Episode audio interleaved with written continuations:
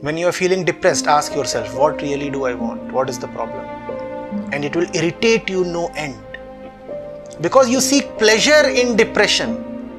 Because your depression, your bad mood, is self verified and sanctified and certified.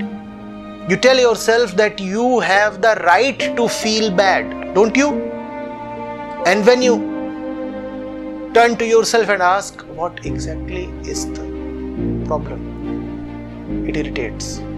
Because now the established notion is being challenged. What is the established notion? My irritation is justified